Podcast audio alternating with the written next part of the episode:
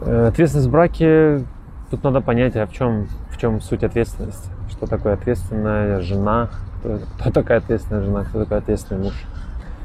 Э, ответственность это разная, и ее каждый определяет для себя сам.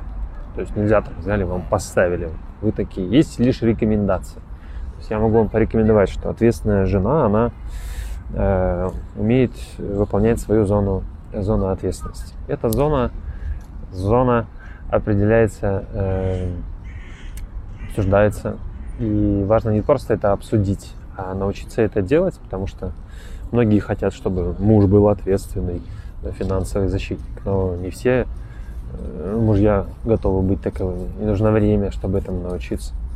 Или бывают какие-то переломные моменты, где что-то меняется. Точно так же ответственная жена, одна из рекомендаций, та, которая умеет налаживать быт, умеет готовить, э, заботиться о детях, э, в том числе умеет эм, э, заниматься тем, что она любит. Мне кажется, тоже это очень важная ответственность. Потому что если в ее жизни только дети, только быт и прочее, то вопрос времени, как начинает наступать, это неудовлетворенность от, от семейной жизни. Поэтому очень важно и иметь свои увлечения, какие-то таланты, хобби. Ну вот как-то так, друзья.